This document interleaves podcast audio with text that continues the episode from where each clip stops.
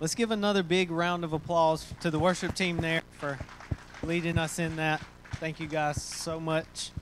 Let's give a hand to our Lord and Savior Jesus Christ, who we get to celebrate and worship tonight. That is why we are here and why we do what we do. I'm so thankful again for each and every one of you who have taken time to spend with us and to come into the Lord's house tonight and to celebrate and to worship all that He is and all the goodness that He allows us to experience through a relationship with our Savior Jesus Christ. So I'm excited for this part of the evening as well as we get ready to, to transition into a time of, of message.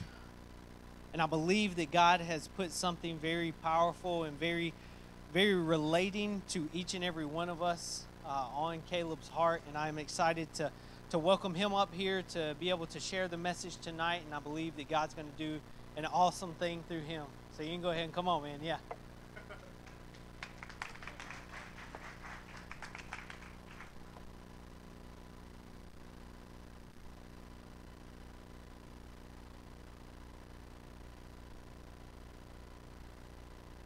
Air. This paper is cardstock. It's not that thick, okay? All right, it is cardstock. I'm going to move this if this is okay. Well, I want to begin this evening. Um, you know, I, I know our minds are, are now beginning to focus on, that doesn't move, on God's Word. Um, and because of that, I wanted to bring to light what Scripture says. Uh, you know, the song that we sang at the very end, um, uh, What a Beautiful Name It Is, was combined with a song that's been sung for generations, thousands of years. It's a song called Agnus Dei, um, and it stems from Revelation chapter 7. And I want to just read these words briefly here for just a moment. After this, I looked, and behold, a great multitude that no one could number. From every nation, from all tribes and peoples and languages, standing before the throne and before the Lamb, clothed in white robes. Is this a taller one? Thank you, sir. That's good. You are the man. I got two podiums. I'm not used to this. Uh, standing before the Lamb uh, and cry with palm branches in their hand, uh, and before the Lamb, clothed in white robes with palm branches in their hands, and crying out with a loud voice, "Salvation belongs to our God, who sits on the throne, and to the Lamb." And all the angels were standing around the throne and around the elders and the four living creatures, and they fell on their faces before the throne and worshiped God, saying, Amen. Blessing and glory and wisdom and thanksgiving and honor and power and might be to our God forever and ever. Holy is the Lord. Amen. Well, I'm going to pray for us real quick before we dive into our text tonight. So let's pray. God, again, we thank you so much for this day. God, we thank you for this space that you have allowed us to enter into. God, for the opportunity just to worship you today in spirit and in truth. God, I pray as we look into your word this evening, God, that you would open up our hearts, that we may have uh, our eyes opened up to the beauty of who you are. Uh, may our hearts be filled with wonder and awe and delight and satisfaction and hope in you. God, we praise you for the work that you have done already here tonight. God, we praise you for the work that you've done on the cross. God, we praise you for the work that you're doing currently. And God, we're going to praise you now for the work that you're going to do in the future. Because one day every knee will bow and every tongue will confess that you are Lord. So, God, we praise you here tonight. God, we thank you so much. We love you because you first loved us. In Christ's name I pray. Amen. We're going to open up our Bibles, if you don't mind, to Genesis chapter 3. So if you have a copy of God's Word, I would encourage you to open up to Genesis chapter 3. Uh, we're going to be in verses 1 through 13. We're going to bounce down to verse number 21. Um, and if I could, could I get a little bit of lighting? I can't, I can hardly see the, the stuff on the paper. We get a little bit of lighting? Yeah. Thank you.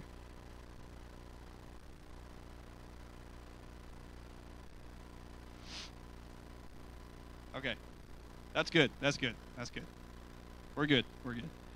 Um, so as we open up to Genesis chapter 3, um, again, we're going to settle verses 1 through 13 uh, and also verse 21. Uh, but while you're turning there, I want to give a little bit of context of where we are in Genesis chapter 3. I want to kind of catch you up on where we are in the story. As you probably well know, Genesis chapter 1 is the creation story. We see the very first verse in Scripture In the beginning, God. In the beginning, God created the heavens and the earth. You know, as I prepared for tonight and reading Genesis, there's this sense of awe and wonder in my heart and in my mind because God created. God created out of nothing. He created the, the, the ring around Saturn that is there. He spoke that into existence. At just a wave of his hand, at the flick of a finger, at the sound of his voice, creation began. That is amazing to me. Because when I, when I look out, uh, for those of you who don't know, I live out towards the Campobello area, which is yonder. If you want to know what direction that is, it's yonder, all right? And on my way home, just about every day, I can see the, the mountains uh, in the backdrop. And usually around 8, 8.30, there is a sense of wonder and awe in my heart because the sky turns that pretty orange and purple color. And the sun is setting. And I think to myself, man, there is something beyond me that is so much greater than I am. There is something beyond myself. As Roman 1 says, creation reveals that God is real that there is something beyond ourselves when we look at the world around us. What an imagination God must have.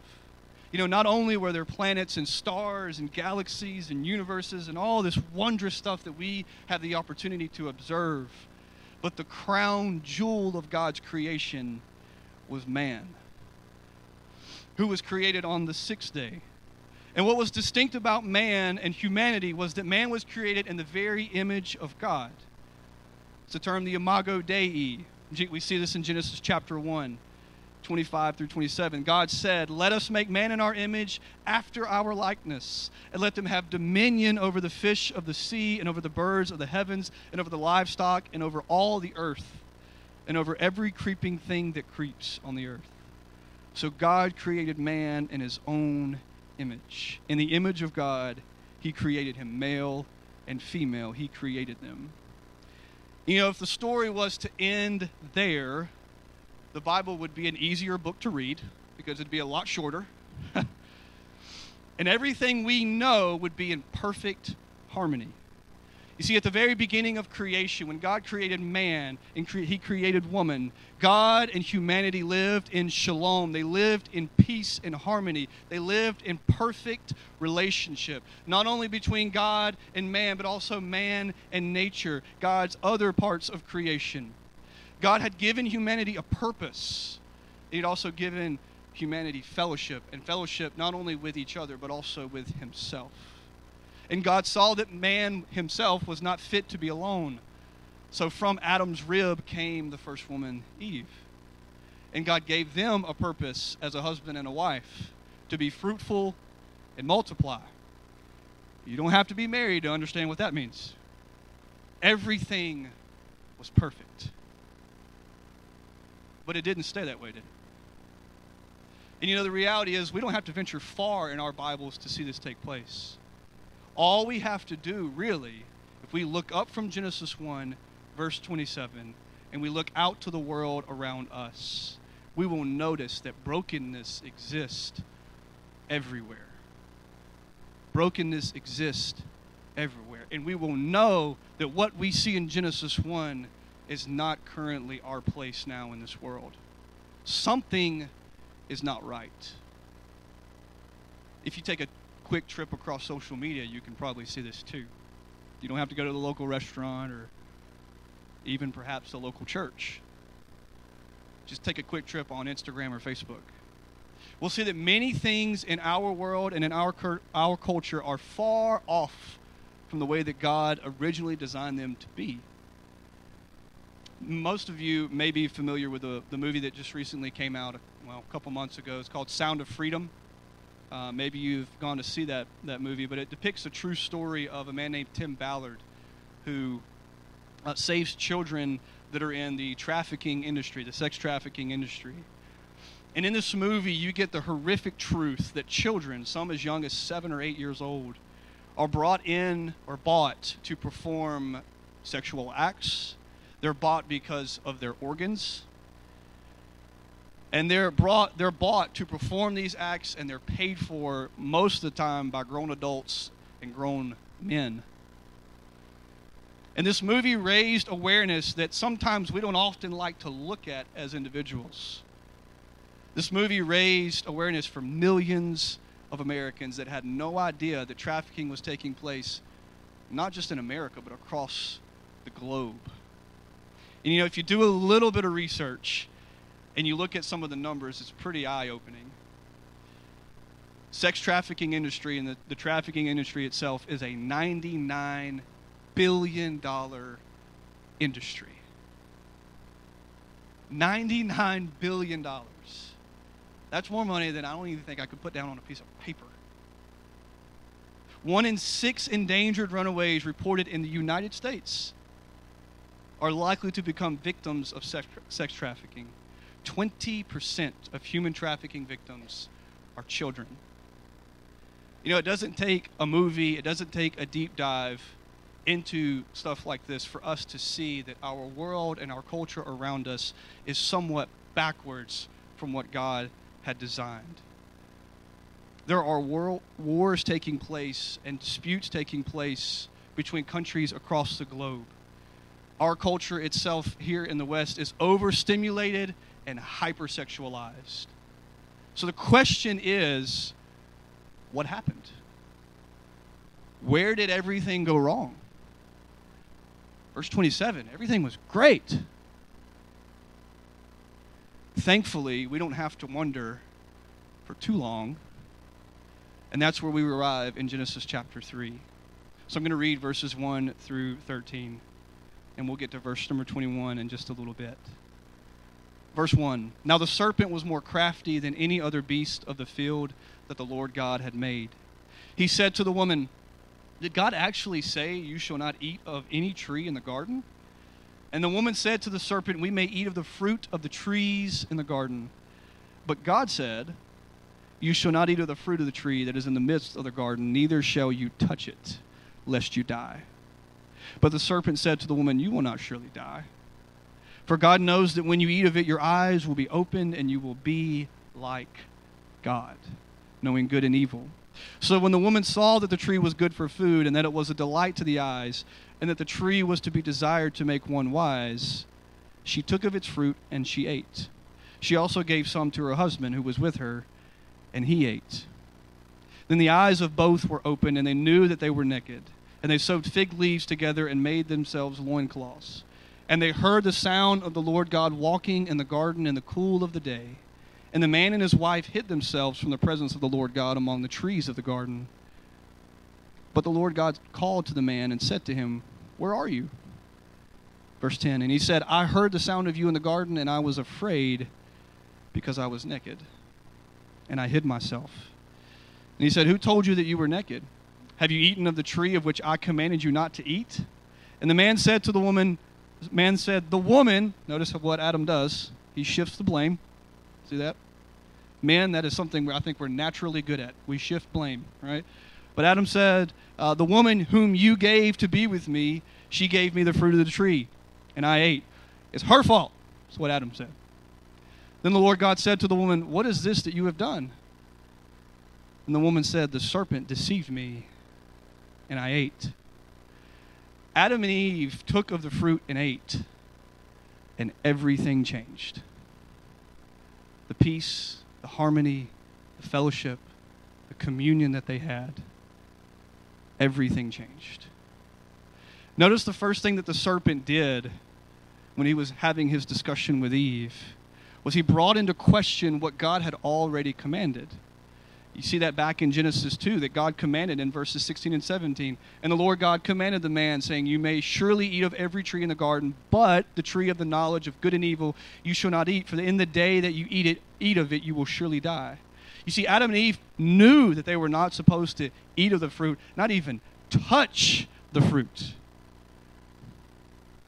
The serpent questioned what God commanded, ultimately questioning God's authority. And Eve's initial response, as we see in chapter 3, is correct. She makes the serpent aware, who already knew that God commanded them not to eat from this tree.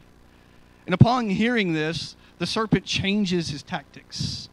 He changed his strategy. He, he didn't begin to further question God's authority, but he actually issued a promise. And it's the most powerful promise that sin and Satan entices us with still to this day. It's a powerful promise. You will be like God. That's the promise. He promises the knowledge of good and evil and the ability to be like God, which all of us, if we're in the same shoes, in the same boat, if we're honest, we're taking that low hanging fruit as well, if not devouring the fruit.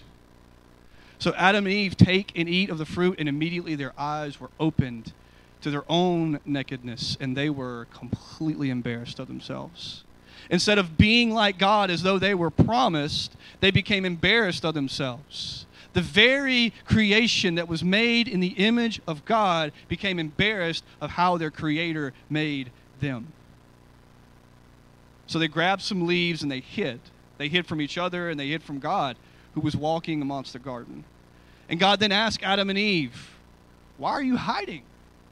Like, do you not know who I am? And they reveal that they're embarrassed of themselves and that they've been deceived.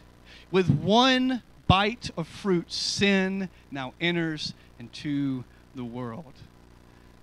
The consequences lay out between verses 14 through 20 in chapter 3. You see, death becomes a reality, toil becomes a part of work pain enters into the world. And above all, the communion that, and the, the shalom, the peace and the harmony and the fellowship that Adam and Eve had experienced with God up to this point in chapter 3, that is now fractured and broken and separated. Man and God could no longer commune and fellowship together because of the sin that had now entered into the world. The creature made from the dirt defied their Creator. All because they believed the false promise of becoming like God. And don't get me wrong, the fruit was enticing. She saw that the tree was good for food, so it produces food, so therefore it must do some good. And it was a delight to the eyes. And that the tree was to be desired to make one wise. And you see the story of how sin entered into the world didn't just affect Adam and Eve. As I mentioned earlier, brokenness is all around us. Sin is all around us. In fact, it's not just all around us, it's within us. You see, by our very nature, we are sinful. We are all sinners who are in need of grace and mercy. We are all bent to defy God and to sin against him. Scripture attests to this throughout the Old Testament and the New Testament. Genesis chapter 6, verse 5 The Lord saw that the wickedness of man was great in the earth, and that every intention of the thoughts of his heart was only evil continually. Genesis 8:21 The intention of man's heart is evil from his youth. Job 15:14 What is a man that he can be pure or who is who, who or excuse me or he who was born of a woman that he can be righteous. David in Psalm 51, beautiful psalm about brokenness. He says in verse 5 Behold, I was brought forth in iniquity, and in sin did my mother conceive me. Jesus' own words in Matthew 15 19 For out of the heart come evil thoughts, murder, adultery, sexual morality, immorality, theft, false witness, slander. Paul in Romans 3, quoting from the Old Testament, Psalm 14 and Psalm 53. None is righteous, no, not one. No one understands, no one seeks for God. Paul doesn't say a third of all people don't seek God. No one. No one means no one. Verse 12, he says, All have turned aside. Together they have become worthless. No one does good, not even one. So, not only is the brokenness around us that we can so easily see, the brokenness is within us. The attacks that we see people go against each other and the things that go against God are not just certain systems and structures that exist. I do agree, Brother Benjamin, about praying for our, our politicians. Absolutely. And revival is breaking out, but revival begins with us. It begins in our own hearts. And if you don't believe God is big enough to save a nation, what God do you believe in? You see, ultimately, the issue is not outside of us, the issue is within us. And the sin that is within us separates us from God. And if I were to just stop there and pray and leave, we'd all feel pretty hopeless, right? But this weekend's not about feeling hopeless. This weekend's about hope. Even got a shirt that says Hope Rising. If the story ends there, we're hopeless, we're defeated, we're purposeless. We would all be doomed and separated from God for an eternity. But if you just go down a few verses to verse 21 in chapter 3 of Genesis, I want to read this verse. This is after everything had taken place. The fall and sin now enter into the world, and the consequences for Adam and Eve's sinful decisions are now in effect. And one of the first things that God does happens in verse 21. And the Lord God made for Adam and for his wife garments of skin and clothed them. The creature from the dirt that went against their creator did the sole thing they were told not to do. The one thing they were told not to do. They did it. Their perfect harmony and relationship with God now shattered because of the decisions that they made. Man listened and believed the serpent, the enemy of God, rather than their creator. And they will face consequences of their decisions. Again, 14 through 20 tell us what those are, as we all do. But the first thing that God does is sacrifice an animal to clothe his people who are ashamed of their nakedness. And the first thing that God does is he sacrifices an animal and he clothes his people. Because you can't get garments of skin from leaves, those come from animals. Why would God do that? You see, if we were on his side of the equation, that doesn't make any sense. The enemies of God, because of their sin, God clothes them in their embarrassment of who they are. You see, I think verse 21 is a precursor and a picture of what is to come in the grand scheme of Scripture. Because the Bible doesn't end in Genesis 3. The Bible continues. The, the God's story continues on. Sin infects us all. We've all sinned. We all fall short of the glory of God. And in our natural state, we are separated from God. But just as God saw it fit to make a sacrifice from Adam and Eve, the animal that he sacrificed and clothed them, God saw it fit to make a sacrifice to not just temporarily clothe us, his people, but to fully clothe us in a righteousness, in a garment of righteousness that's not our own, but is of the second person of the Trinity, Jesus Christ. Romans 5:10 says, "For if we if while we were enemies we were reconciled to God by the death of his son, so much more now that we are reconciled shall we be saved by his life." You see, uh, Paul alludes to this in Ephesians chapter 2. He brings in temple language and temple language is also present in Genesis as well. But Paul talks about how uh, the Gentiles used to be far off from the temple. You see, you had the holies of holies, you had priests, and you had layers to the temples. And the, the, the Gentiles were way out here. So imagine with me, this is a very large place, all right, while I'm standing up here, okay? So imagine me, I'm at the very back of the temple, and the holies of holies is those two front doors up there that come into this building. And the only place that I can go as a Gentile is here. I can't even step foot close to that, that pace, that space, because of who I am and how the temple was designed. But you see, when Jesus died, when he took his last breath, the veil was torn in the temple. I love the worship song. The ground began to shake. The sky darkened and the veil was torn. And Paul says in Ephesians chapter 2 that which was far off is now brought near. I can be brought near to the holies of holies, not because of what I've done, but all because of what Jesus has done.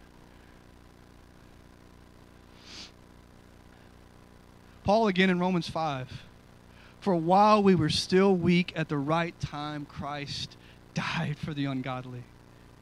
That's us. For one would scarcely die, scarcely die for a righteous person, though perhaps for a good person one would dare even to die. But God shows his love for us in that while we were yet sinners, Christ died for us.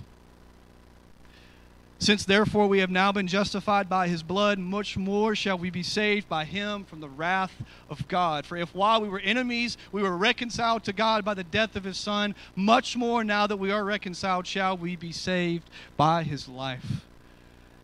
And I love what Paul says in verse 11. More than that, as if that's not enough, we also rejoice in God through our Lord Jesus Christ, through whom we have now received reconciliation. Know, as we bring our time in God's Word together to a close, I want to ask you a question.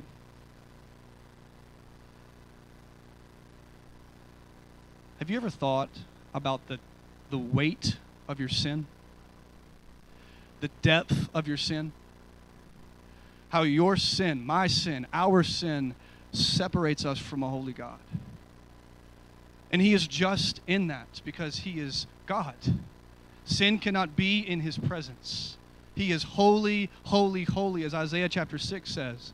Holy, holy, holy is the Lord God Almighty. Have you thought about the depth of your sin? Because just at that thought, it should break our hearts. Because we have sinned against our Creator.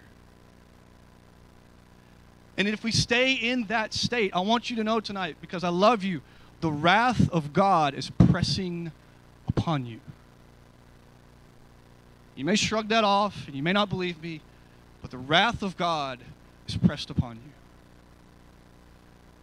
One of the most famous sermons in American history sinners in the hands of an angry God. God is just to punish sin. And the only just thing that he can do is separate sin from his being, separate sin from himself and from his presence. Not only think about the depth of your sin, but think about the grace and the love and the kindness and the mercy of God. God doesn't just clothe us with clothes. God clothes us with a righteousness not of our own, but only of Christ, who lived a sinless life that we could not live, paid a penalty that we could not pay on our own. And why would he do that? Sometimes that just doesn't make sense. I think about the psalmist, I believe it's in Psalm 8. He looks out at creation and he says, who is man that you are mindful of him? But God saw it fit enough out of his love and his mercy and his grace to not only bridge the gap, yes and amen, but to live a sinless life that we could not live, to die a death that we could not die, to pay a debt that we could not pay back. And I don't know where you are in this room. I don't know where your heart is. I don't know where your mind is. But if you have not given your life to Jesus Christ tonight, if you've not surrendered to Him as Lord, I want to encourage you here in just a little bit to respond to His call on your heart, to respond to what He has called upon you here tonight. None of us are here by accident. None of us are here by accident. You're here for a purpose.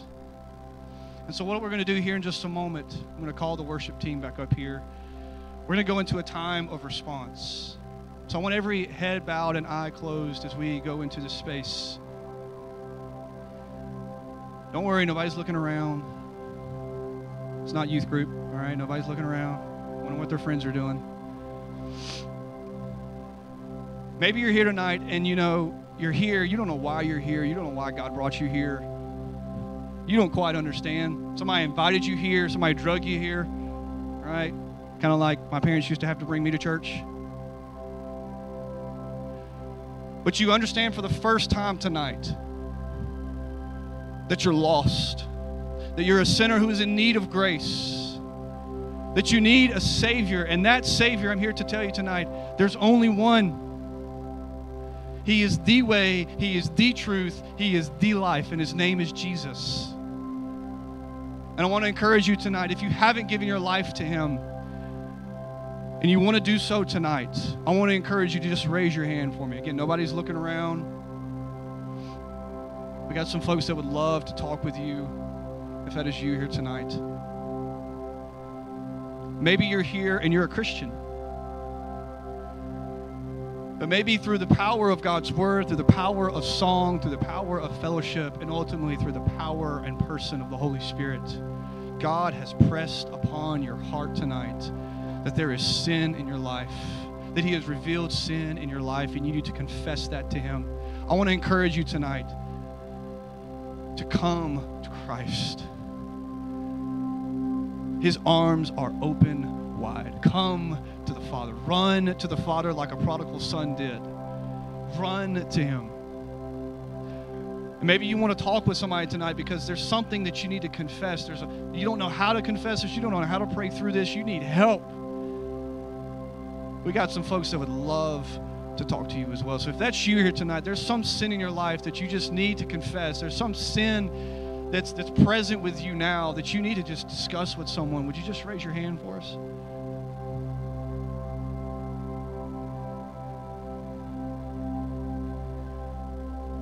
Going to do here in just a moment is I'm going to pray for us. And wherever you are in your seat, I want to invite you to respond. I don't know how that looks for you. I'll be down here if you want to come and pray with someone. I know there's some folks that'll be in the back as well. If you want to go and just pray with someone, we would love to do that as well. But don't waste this moment. You're not here by accident, you're here for a purpose.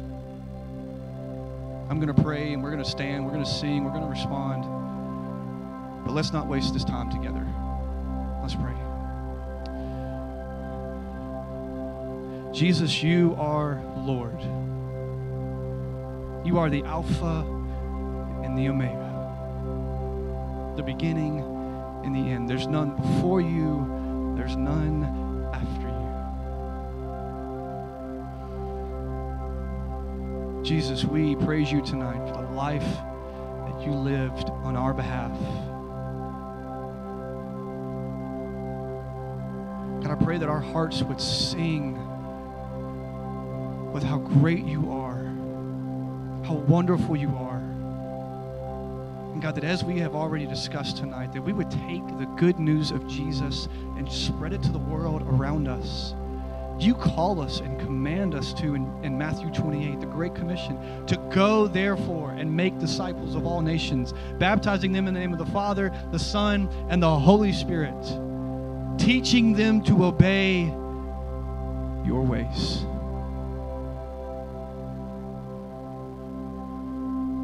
And God, you also promise in that commission that you will be with us wherever we go.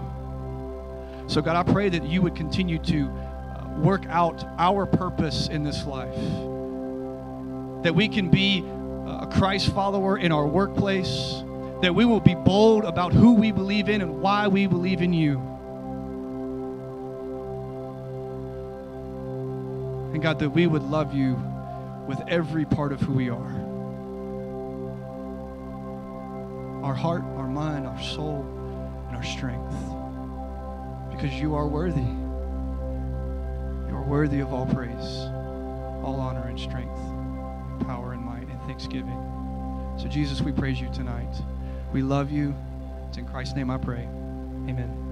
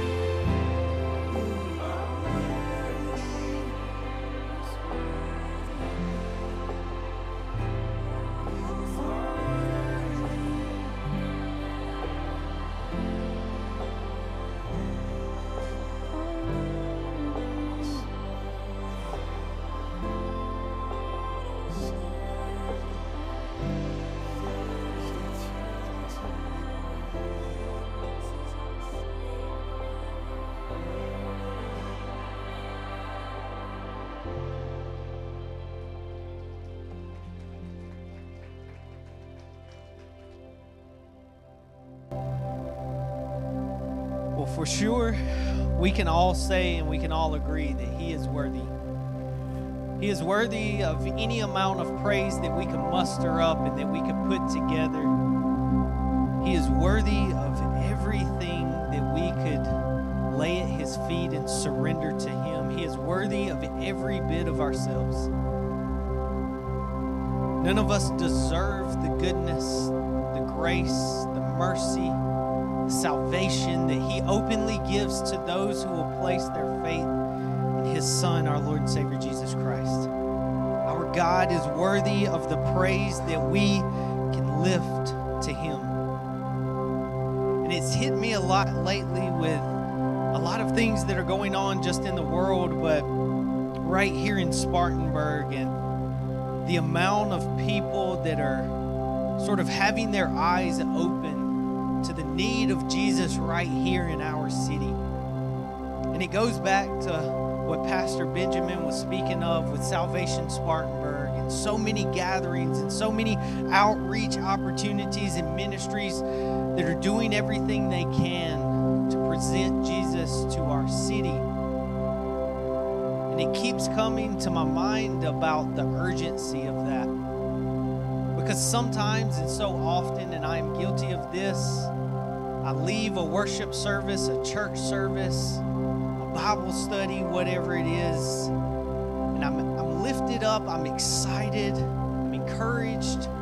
Then I go home and I don't really do anything with that. I don't tell anybody about it, I don't share it, I don't try to put Jesus in front of somebody else and explain to them and share my testimony and what He has done in my life. So, our sort of theme for this Hope Tour is that hope is now. It's not coming in a few days, it's not coming in a week's time, but hope is now. Now is the time for us to share the hope that each and every one of us have in Jesus Christ with everybody we walk into when we walk out these doors whether it's at work, at school, at church, at the grocery store, or when you're picking up dinner. Share Jesus with someone. Share the hope that we have with those around you and in our community because hope is now. And may we share that with each and every person that we interact with as we leave here. Thank you so much for being here. Thank you so much for spending this time with us. I'm going to pray and then we'll Lord Jesus, I thank you so much for everything you have given to us. I thank you for yourself, your goodness, as we just sang, You are worthy. Lord, we are not. May we may we humble ourselves before you to understand that we are not worthy to even be in your presence on our own. That the only reason we are accepted is because Caleb shared tonight, we are clothed in a righteousness that is not our own, that we did not earn nor deserve. It's your righteousness, Jesus, that you graciously and willingly gave to us. Lord Jesus, I just ask that you will give us a sense of urgency. Dear Lord, move our hearts to be the light in the darkness that so many are searching for, God, they may find Jesus, that they may find hope and know hope. Dear Lord, I just pray that you will watch over us, guide our steps as we leave here tonight. Help us, Lord, to draw near to you to point others to you. In Jesus' name we pray. Amen and amen. Thank you. God bless. Be safe. And have a great weekend.